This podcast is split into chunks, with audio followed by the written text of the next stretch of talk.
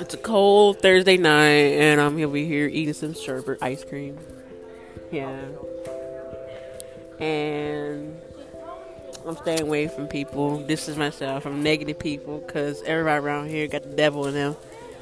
And it's just pure evil around me. I just can't be around it. And my next move might, well, if I don't find a place by end of this month, I'm going back to Austin. And that's that. And uh, sorry, um, I don't know what else to say. All I gotta say is distance yourself from negative people.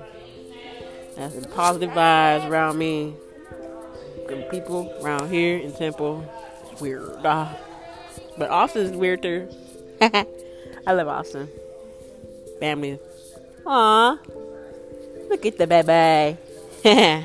Sorry. Not sorry.